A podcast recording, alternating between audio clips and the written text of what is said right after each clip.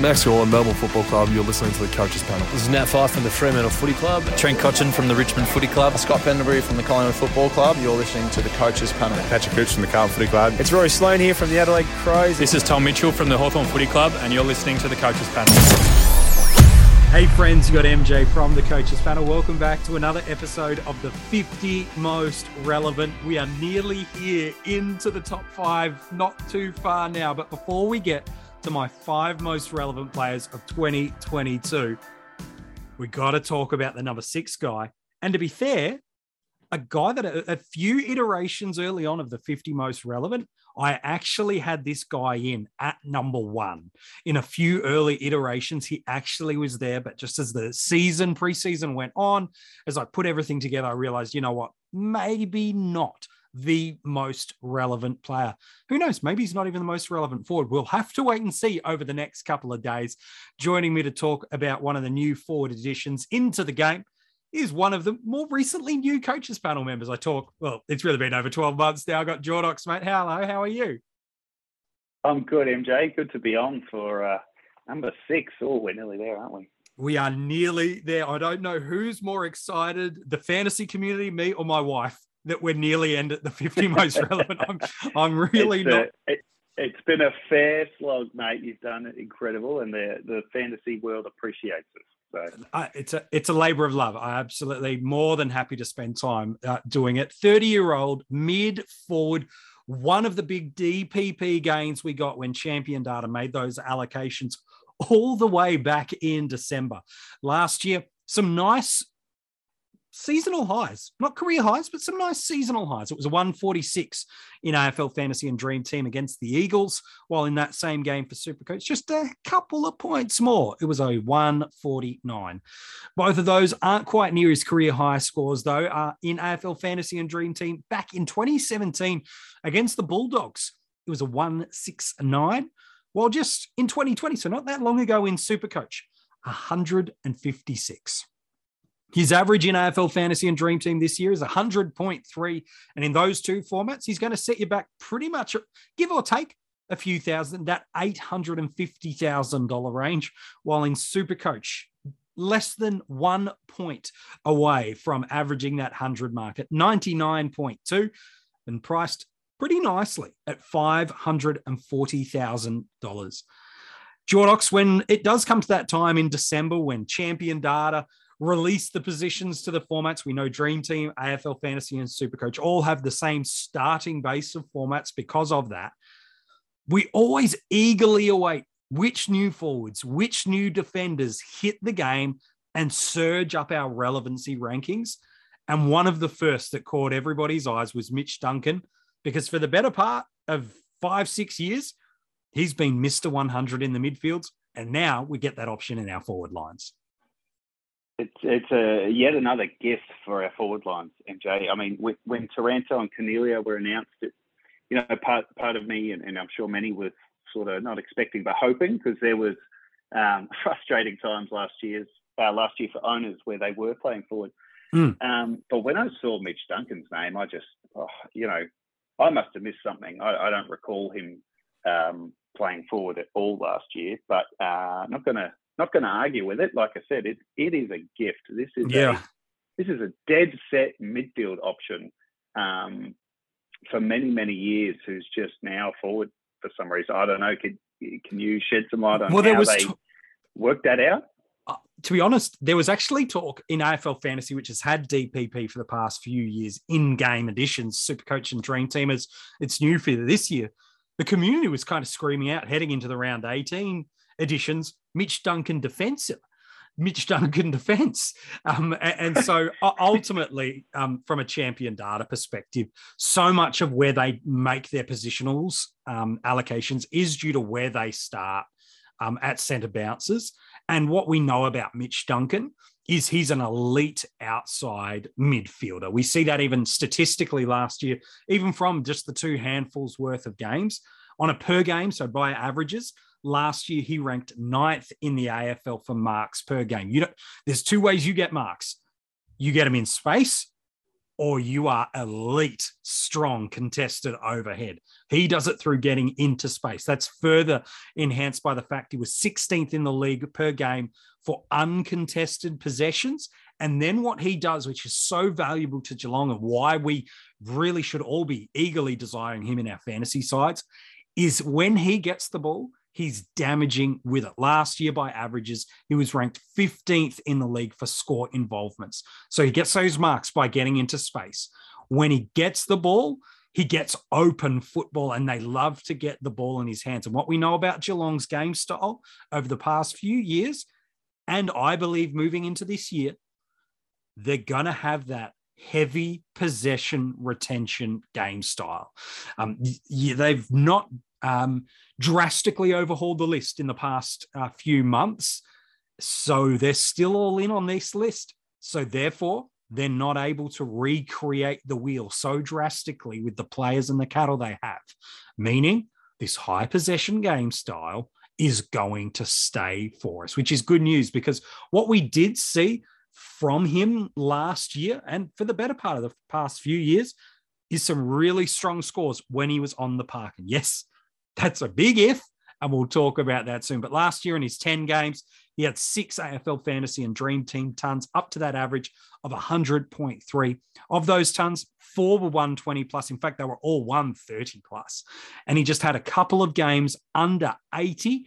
If you remove a early injury, and I mean opening minutes of the game early, not midway through the second quarter early, um, where he went off with a PCL injury, and we'll talk about that if we were to take away the average minus that injury game in AFL Fantasy and Dream Team to give a more true reflection of what he did, 110.5. In Super Coach, comparable numbers, an average of 99.2 for all his 10 games, five tons, four over 120, two over 130, a couple under that 80 marker. And again, we take that early injury affected game out of the numbers.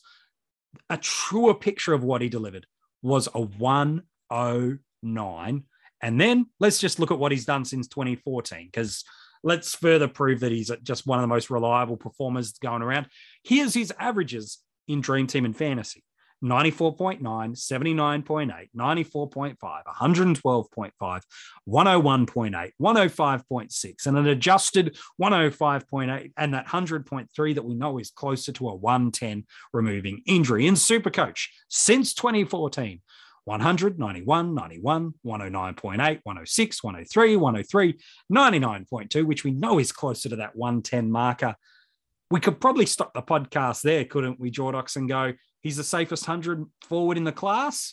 Lock and load. Yes.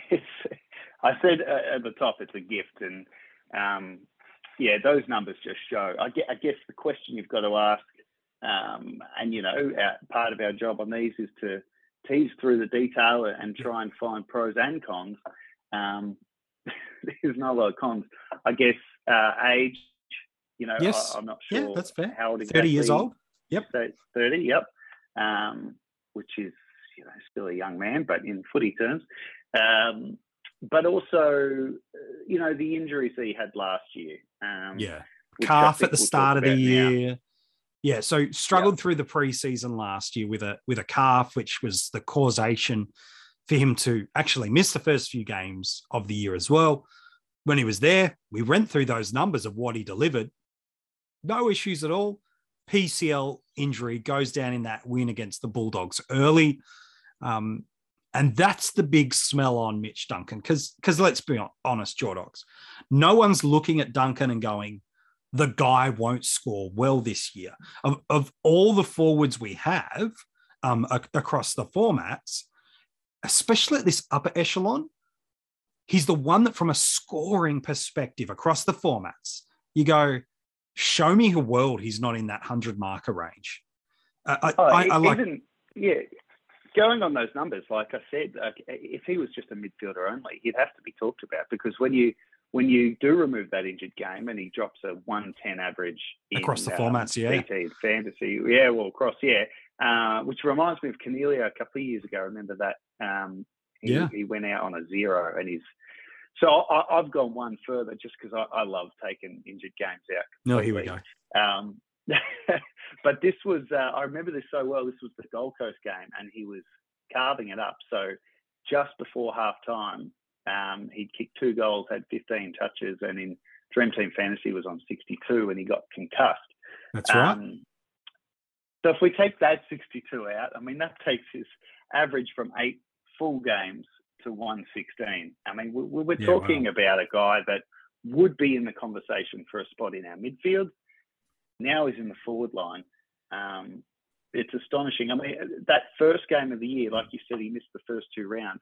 His first game of the year after an interrupted preseason, mm-hmm. um, missing a couple of weeks, and he's dropped a, a 130 in, in Dream Team Fantasy on the back of 37 touches and 10 marks. Yeah, 117 it, in Supercoach. Yeah. It's incredible. So I'm not, I wouldn't even be saying he has to get through preseason. He has to be schmick. He has to be ready to go even if he's at 80%, 90%, like this is a guy that just scores through the roof and is a forward. Yeah, it, it's so good. And we look at all these upside, and then there's one big, gigantic red flag that is there. And you, we've already kind of highlighted it by saying, if you quote, remove the injury affected games, it is around that, that the smell around Duncan is his physical abilities with his body is starting to fail him, is what the constant narrative is. We talked just last year alone calf issue, concussion, PCL, playing just 10 games. That's a lot of footy missed. And as you get to 30, albeit a concussion's more an unfortunate injury than anything else, things just start to add up for people to go, oh, I'm, I'm a little bit concerned because that does reflect back last year in 2020. He had an early injury in round six against the Lions, a groin issue. Um, he only missed the one match following on from that. But that's the story that people think is they remember these games where you do own Mitch Duncan because as a midfielder, he had been a point of difference. And so it becomes more noticeable when an in game injury early hits, the narrative of his injury prone gets further exaggerated. So he goes down with that PCL. He goes down with that groin. He goes down with that concussion. Three games in the past 30 odd games of football. And the story of his injury prone, his injury prone, his injury prone starts to fly.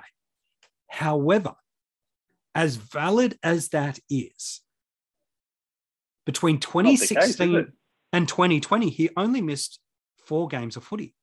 So between 2016 and 2020, just four games of footy and never missed more than two games in a single year. So, yeah, recency bias tells us that's not a great 12 months of football from Mitch Duncan. But all we can do right now is presume health because he is healthy is presume what he is right now, which is problem free through the preseason. Everything coming out of the club is nothing to see here, all good. So, this is the point of the podcast. When we talk about an injury prone player, you get the MJ spiel, which is this. If the only reason you're not picking this guy, and I think this is the only reason you can't pick him, is the injury risk. You just go, I, I don't want to have to use a trade in season, so I'll go for someone with better durability. Fine. absolutely no problem with that line of argument. But here's the thing by round six, if he's going 110, and the reason you said no was because of injury, can you trade him in? Yes, you can. But the risk of injury based on the variance of games played only further increases with every game he plays. Therefore, that's why we say here at the coaches panel if you're saying no because of the injury at the start of the year, you probably are saying no for the whole year. Now, can you go and pick him? Yep, no problem. Just don't get surprised if in round eight something goes wrong and it gets you. That's why, for me, with guys with bad injuries, I go, you can you can have any rule you like and you can break it. It's your rules. But mm. it's one trade to trade him out as opposed to one trade to trade him in and another trade to have to trade him out. That's why we say here at the coaches panel, certainly I do, and others are obviously entitled to their opinion. If that's the only reason you won't pick him, just bank the games because he'll score well. That's not the it, the issue. It's and if the injury comes, awesome. Move on somewhere else. Use him to fix another line, to fix a mid pricer that's failed, or to jump on someone that's popped. Injuries are going to come suspensions are going to come and they'll just create opportunities. Think about this. A little over 12 months ago, Patrick Dangerfield goes down with a suspension after round one, misses three weeks. Some hold. History then tells us that was wrong because he went and got injured beyond that. But it gave people options. They went and got a Dayne Zorko. They went and got a Josh Dunkley. They went and did a money making move in a Taylor Walker. All three of those, you would say, are valuable trades to have made and really accelerated your team well done for doing that. So injuries aren't the end of the world. You just got to no. know you're banking on something more than likely coming. Exactly. Yeah, and and I've, I've heard you say that so many times. It's, it's very true. Um, it, it's good good advice. I think ordinarily I'd, I'd agree with that idea of you either start or you pass.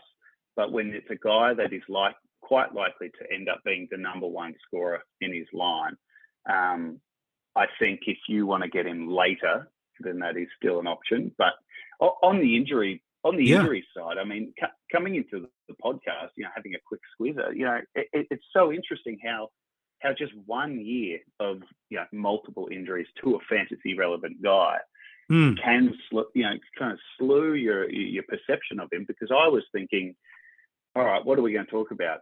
it's a no-brainer to pick him, except for the injury history. But in yeah. reality, like you said, he'd only missed the four. In fact, if you go back, um, 2015 was the last year, other than 2021. Sorry, mm. so before last year, 2015 yeah. was the last time he didn't play over 20 games in a season.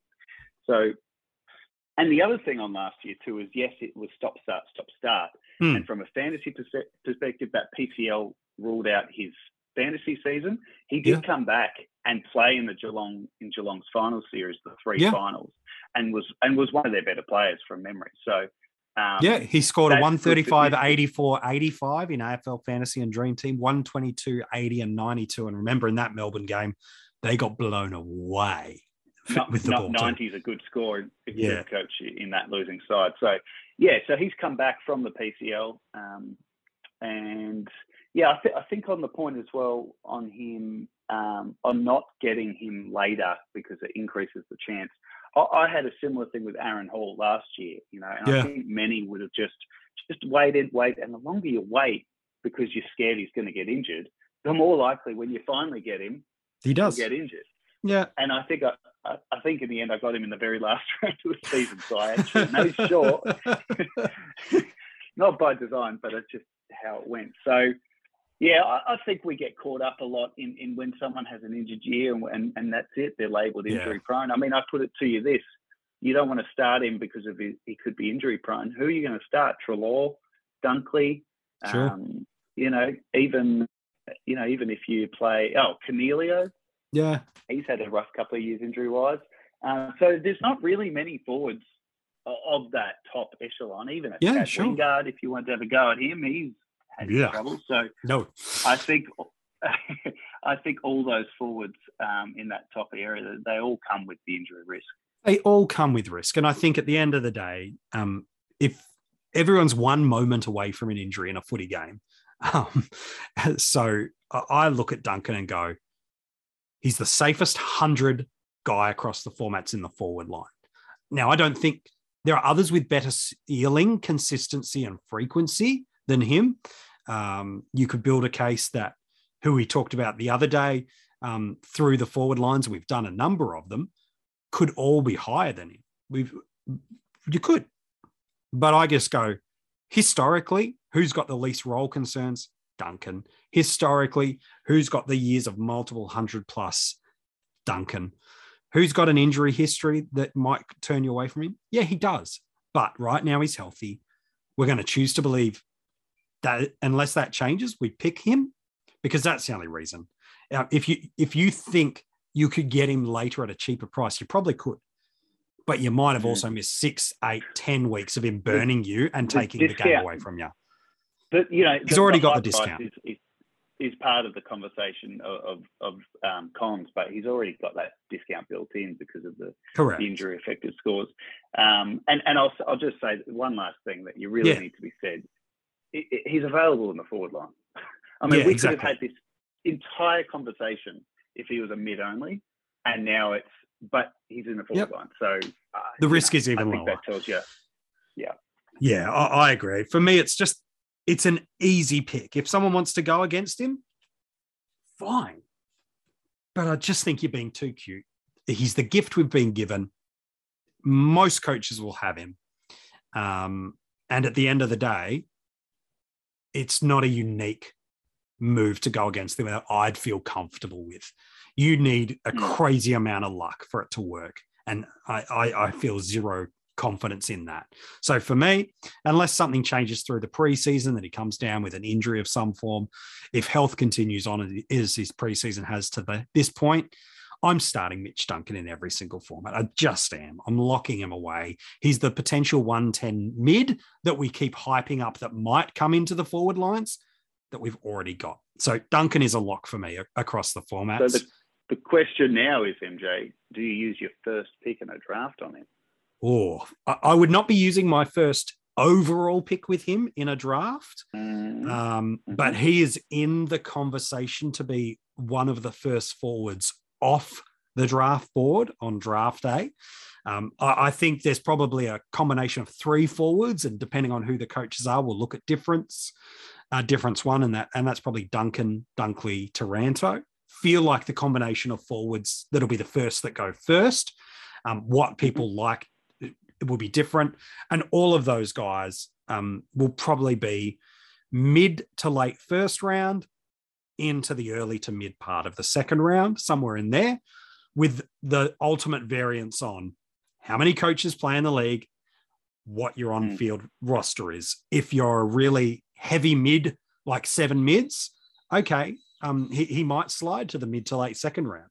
If you're only playing three or four mids, but on the midfield, but still playing three or four mids through the forwards, okay, well, the the dropping off of what our top end forwards are is going to be faster than the top end mids. So those are always the factors of what positions on field and how many of each and how many coaches. But for me, mid to late first through to a early to mid second. Um, so if it's a 10 team league um, and you're playing snake draft, anywhere from pick five to 15 is where he probably goes. Um, some leagues maybe a bit later, um, depending on the format. Super coach, he might slide it. At the latest I could see him going super coach is late second, but um, that's at latest. I think he's just he's a gift in, in that format too. And again, you're worried about the injury history. You protect the pick with the next pick. You draft an extra forward heavy, knowing that that might come. That's all you need to do to, to do that. Hey, Jordox, mate, as always, I appreciate your work on the 50 most relevant. My pleasure. No worries. If you want to go and read the article on Mitch Duncan, it is online for you now at coachespanel.tv, as is, I think it's like 45 other players we've done articles on right now. There's other stuff that's there to help you with your drafting, some other strategy, some team reveals, and a bunch more stuff that's there for you at coachespanel.tv. If you've loved the preseason that we've been able to do with you thus far, there's a couple of ways you can support the Coaches Panel. You can keep telling mates about the podcast and the articles. The podcast, you can follow and subscribe, leave a, li- a nice five star rating and review. It helps others find us in uh, their sort of podcast stores. And then the other is become a Patreon member, a financial supporter for as little as a couple of bucks a month. There's some exclusive content, hidden stuff that you won't get access to, like some sneaky groups, cash prizes, access to the panel members, and a ton of other stuff. All the links for that are at coachespanel.tv. Well, tomorrow we hit my five most relevant players. And this guy could be the number one player in the game. And he's already got a history of big runs of footy where he was the number one player in the game. But people still have some question marks about it. And are they founded or not? I think he's probably the best in his line. But what line is it? What I have already told you through these podcasts is I'm told you I'm done with defenders. So it's down to three. Who do I have at number five? Who fits that criteria? You should be able to pick these final five players. Or have I got one more surprise up my sleeve?